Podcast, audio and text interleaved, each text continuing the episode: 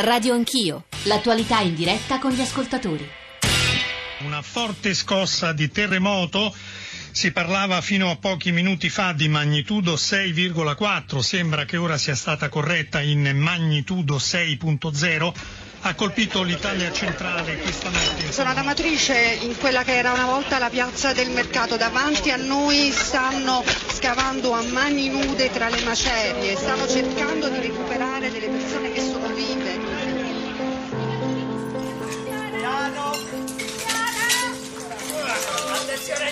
È un paese che non c'è più quasi.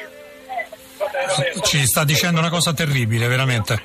paese completamente distrutto, case, chiesa, tutto sono crollate tutte.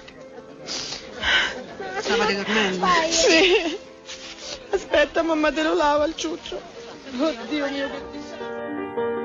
La credibilità e l'onore di tutti noi starà nel garantire una ricostruzione vera. C'è un enorme cratere che coinvolge centinaia di migliaia di italiani che oggi si pongono il problema della ricostruzione, del lavoro, dell'agibilità delle loro case. Sarà la nostra priorità. Penso che sia il desiderio e il sentimento di ogni italiano eh, non mollare fino a quando non avremo ricostruito una parte così bella e così importante del nostro per paese, affrontare una ricostruzione molto impegnativa e molto difficile, capace di mettere al centro la legalità e la trasparenza. L'ottimismo è un atteggiamento che serve un po' in un momento, o ti porta avanti, ma non ha sostanza.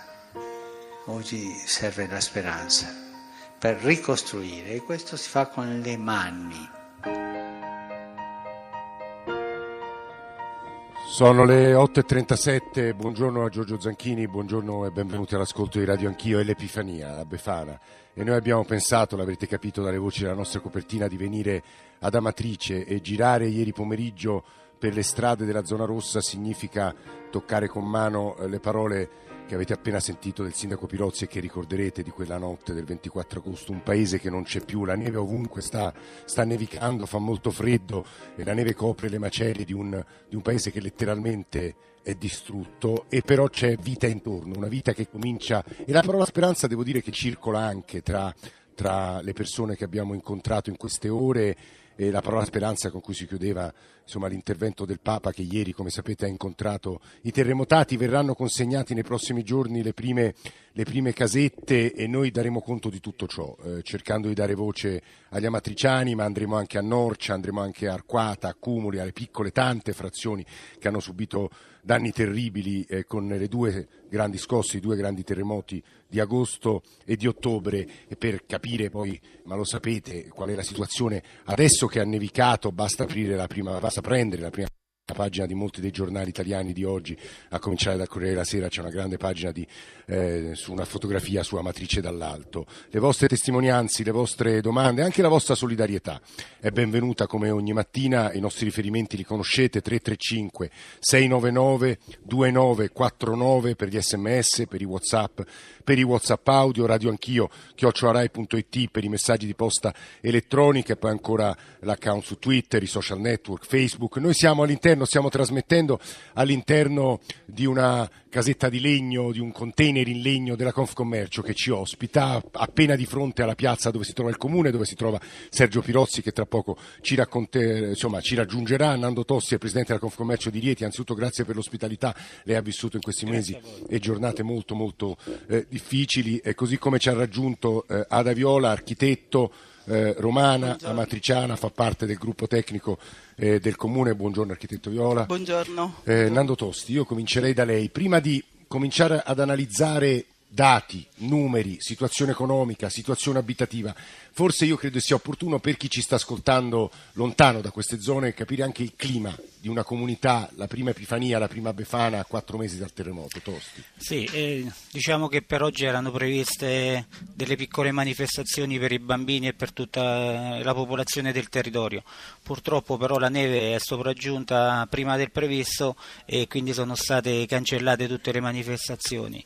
È una popolazione che merita molto. Eh, per venire ad Amatrice questa mattina eh, io e la signora penso che abbiamo fatto 50 km di strada, strada innevata, ma eh, ne vale la pena proprio perché sono popolazioni che hanno e stanno soffrendo molto e hanno bisogno di aiuto e di solidarietà.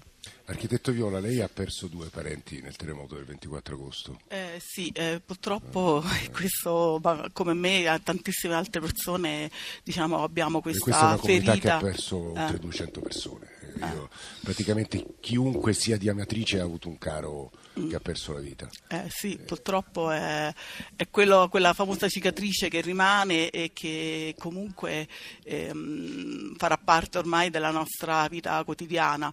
Io volevo dire anche aggiungere un'altra cosa sulla solidarietà, specialmente io sono di qua, eh, però faccio parte di quelle seconde case ehm, perché ehm, eh, diciamo, la mia famiglia ha l'origine qua e, ehm, la solidarietà c'è anche molto da parte di queste persone che come me eh, vogliono stare vicine e vogliono diciamo, affiancare la popolazione del posto. Si sono creati dei comitati ne, nelle frazioni che vogliono essere attivi, si vogliono muovere e, e cercano di essere vicini e di capire quali sono le esigenze del posto.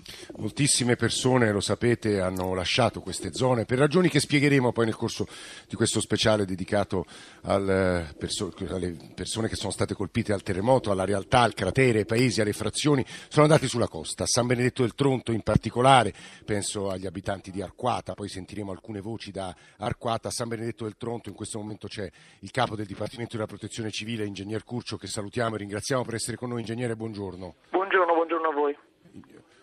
Io credo che da lei, insomma, chi ci sta ascoltando voglia il quadro generale a quattro mesi dalla scossa del 24 agosto e a due mesi dalle terribili scosse di fine ottobre, capire un po' quante sono le persone assistite, qual è la situazione economica, abitativa eh, del, del, territorio che riguarda 350.000 persone in generale, ma poi in particolare decine di migliaia di persone che hanno perso tutto. Ingegner Curcio.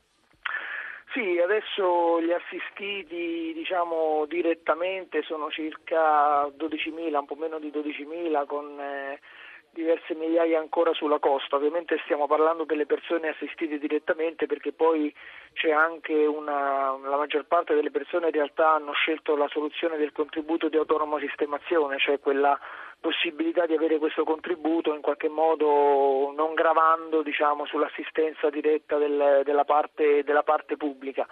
La situazione è complessa perché il, i sismi, perché se proprio vogliamo essere precisi si è trattato di, una, di, di eventi in sequenza, cioè l'evento del 24 agosto, l'evento del 26 ottobre, del 30 ottobre, hanno eh, creato una, una, situazione molto complicata perché il, il territorio è molto vasto, soprattutto il 6.5 del 30 ottobre che grazie a Dio non ha provocato vittime, ha però impattato sul territorio in maniera molto, molto pesante, molto importante, in quota parte su, su, su, su territori già colpiti da quello del 24 agosto, ma eh, ampliando notevolmente, soprattutto nella zona marchigiana, umbra marchigiana, quelle che sono le, le situazioni più difficili in termini di viabilità, in termini di strutture in termini appunto di, di, di, vita generale sociale, perché quando si vanno a toccare le strutture, le, le, il tessuto economico-sociale certo. si impatta poi sul resto del, della popolazione, quindi non c'è solamente un problema abitativo sul quale eh, come al solito in assistenza si dà una, una prospettiva, una soluzione, ma c'è poi la, la,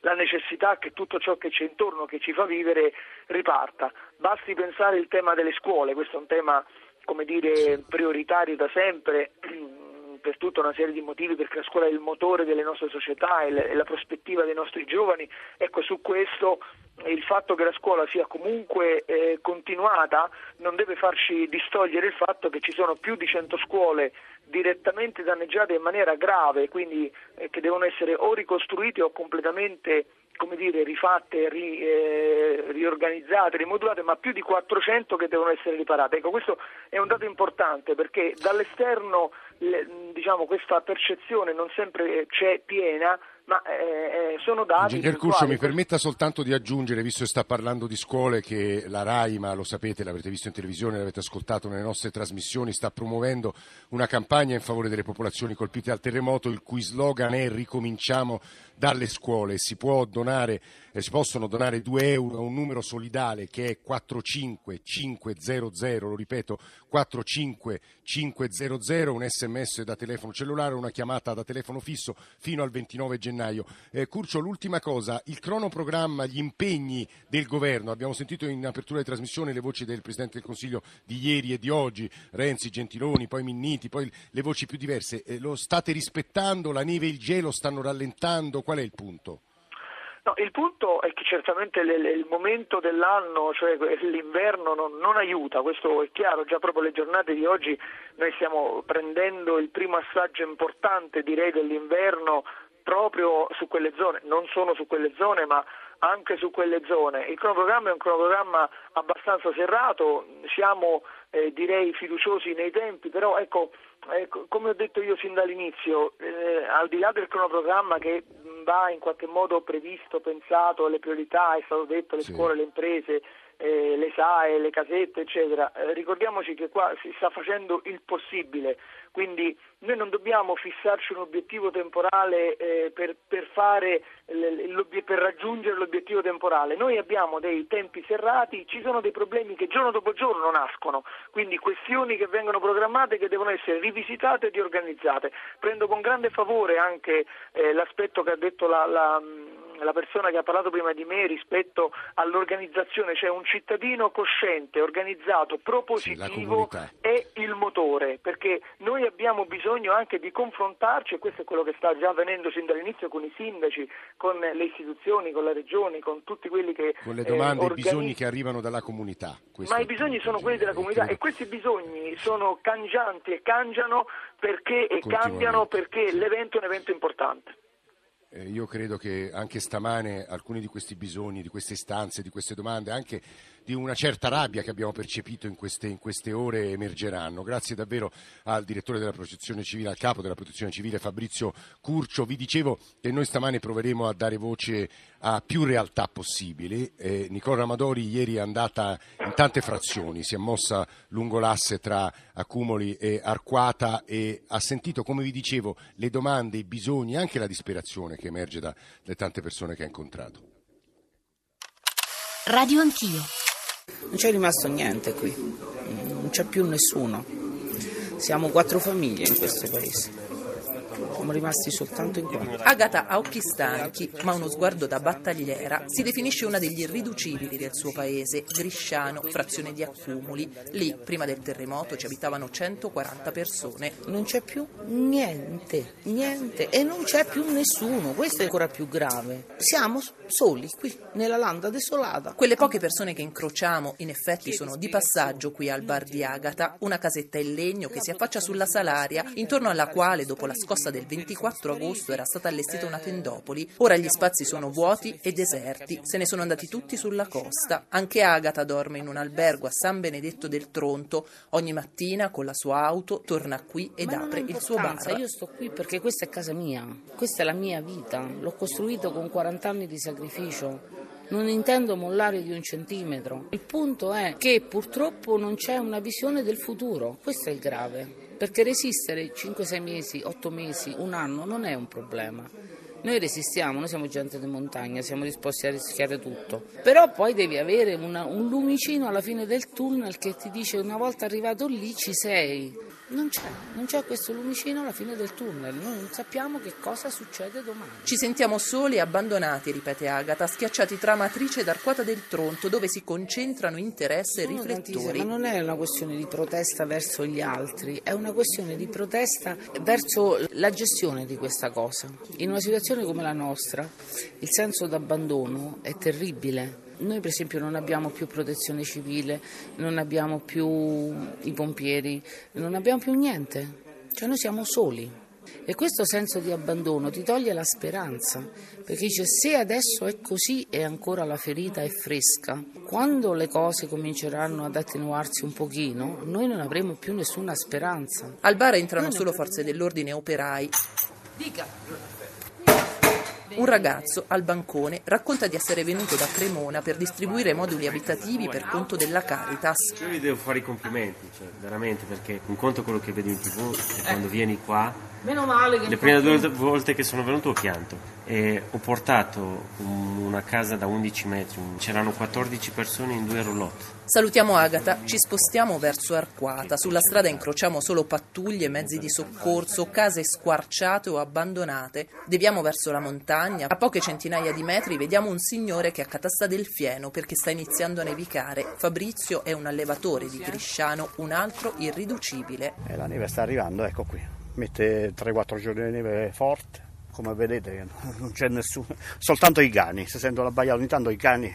Wow una desolazione. Lui, sua moglie e le loro due figlie adolescenti sono rimasti qui. Parte della loro casa è agibile. Adesso mi stanno montando quel tendone, un fienile, che lo dovevano montare già da due mesi fa, che ho due, due magazzini per mettere il fieno distrutti, non c'è stato più nessuno. L'altre stanno a San Benedetto, che devono fare? Noi allevatori ci hanno dato questa opportunità. Prima del 30 Arquata aveva retto, la gente c'era, dopo il 30 eh, non c'è rimasta nessuno, una famiglia. C'è una famiglia a Spelunga, un'altra azienda a Piedilama, e loro però fanno su e giù su, e giù, mattina e sera. Anche la moglie di Fabrizio, Lina, è di Arquata del Tronto. Fin dalla prima scossa si è adoperata per assistere la sua comunità. Noi diciamo sempre, lì sotto c'è il cuore di tutti quanti noi. Batte e dobbiamo togliergli da sopra le macerie. Mia figlia me lo ha chiesto, mi ha detto mamma per favore ridammi Griciano. Le loro abitudini le loro giornate al campetto, le loro giornate, quindi dobbiamo, dobbiamo per noi e soprattutto dobbiamo per loro. So che questo sarà la loro ancora, il loro rifugio, questa è la loro casa. Molti dalle loro case, ci racconta Lina, non sono ancora riusciti a recuperare nulla. Qui è tutto fermo, dice, non hanno nemmeno tolto le macerie dalle strade. Noi vogliamo solamente una cosa, iniziare a vedere un minimo di movimento. È la speranza che adesso sta andando via, che si smaltisca quella che è la burocrazia, chiediamo solo quello. Qui qualcuno ha ribadito che sbagliamo quando diciamo sono passati già quattro mesi. Qualcuno ci ha ripreso dicendo sono passati solo quattro mesi. Io invece vorrei ricordare che sono quattro mesi di una vita che non c'è più e sono come quattro eternità. Torniamo sulla Salaria. Le strade d'accesso per Pescara del Tronto sono transennate, il paese è completamente sbriciolato e si vede bene anche dal basso. Anche Arquata è inaccessibile, ogni ingresso al paese è presidiato dai militari. L'unico luogo di aggregazione rimasto è il bar ai piedi del borgo, ora in un piccolo container lungo la strada, pochi metri dal vecchio edificio dichiarato inagibile il 16 settembre, ha riaperto da pochi giorni, ci spiegano i titolari Emily e Dani. Angelo. Tre mesi di burocrazia, tre mesi di burocrazia, piano piano andiamo avanti. Lavoriamo, ecco, diamo un input al paese. Il paese che comunque spera di rinascere al più presto. Come sta andando? Bene, è quella normalità che, che mancava. Poi ne manca tanta di gente, però il terremoto porta via pure questo. Vabbè, allora vi aspettiamo domani all'inaugurazione del Blue Bar, il primo bar di Arcotta del Fronto che riapre. Portate un po' di calore che ne abbiamo bisogno. Sono le 8.53, queste erano voci dalle frazioni, da Arquata, dai piccolissimi centri distrutti dove, eh, al contrario di Amatrice, noi ci troviamo all'interno di un container in legno nel cuore di Amatrice, di fronte alla piazza del comune, sta nevicando, è anche difficile per gli ospiti che abbiamo invitato stamane qui raggiungerci perché le strade sono, sono piene di neve, anche gli allevatori che abbiamo invitato e che arrivano dalle loro aziende agricole sono in difficoltà, ce lo stanno dicendo per telefono, e, ehm, e però ci, si percepisce vita, si percepiscono persone che stanno lavorando a Amatrice, mentre le voci che appena, abbiamo appena ascoltato ci dicevano un'altra cosa. Nicola Amadori, che, avete, insomma, che ha messo assieme questo, questo insieme di voci, eh, era lì i giorni successivi al 24 agosto, quindi ha visto Arquata subito dopo il terremoto, ha visto Pescara del Tronto subito dopo il terremoto, immagino tornare quattro mesi dopo, Nicole, sia stato molto impressionante per te. Sì, è stato impressionante perché lo scenario, il panorama era proprio diverso, al di là chiaramente dell'aspetto climatico, era estate, anche se un'estate dura perché anche qui l'estate è comunque freddo, le notti sono fredde, l'escursione, termica è sempre molto alta tra il giorno e la notte, quindi anche l'estate era freddo. Chiaramente adesso siamo sommersi dalla neve, quindi al di là di questo aspetto lo scenario era proprio diverso perché in quei giorni, in quelle ore c'era, nonostante ci fosse morte, dall'altra parte c'era vita, erano ore con- concitate, era un uh, via vai ininterrotto di mezzi di soccorso, di ambulanze, di ruspe, di sirene, c'era un- una grandissima confusione, naturalmente si scavava, si scavava tra queste macerie con le mani, con tutti i mezzi e quindi la sensazione in quel, in quel momento era di morte da una parte ma di vita, di vitalità di tanta gente che stava lì perché immediatamente furono allestite le, tendopoli, le tendopoli ai, ai, ai, piedi dei, dei adesso, paesi. Adesso naturalmente è normale, necessariamente queste tende non ci sono più perché il clima non lo permette, sono state smantellate nel giro di 15 giorni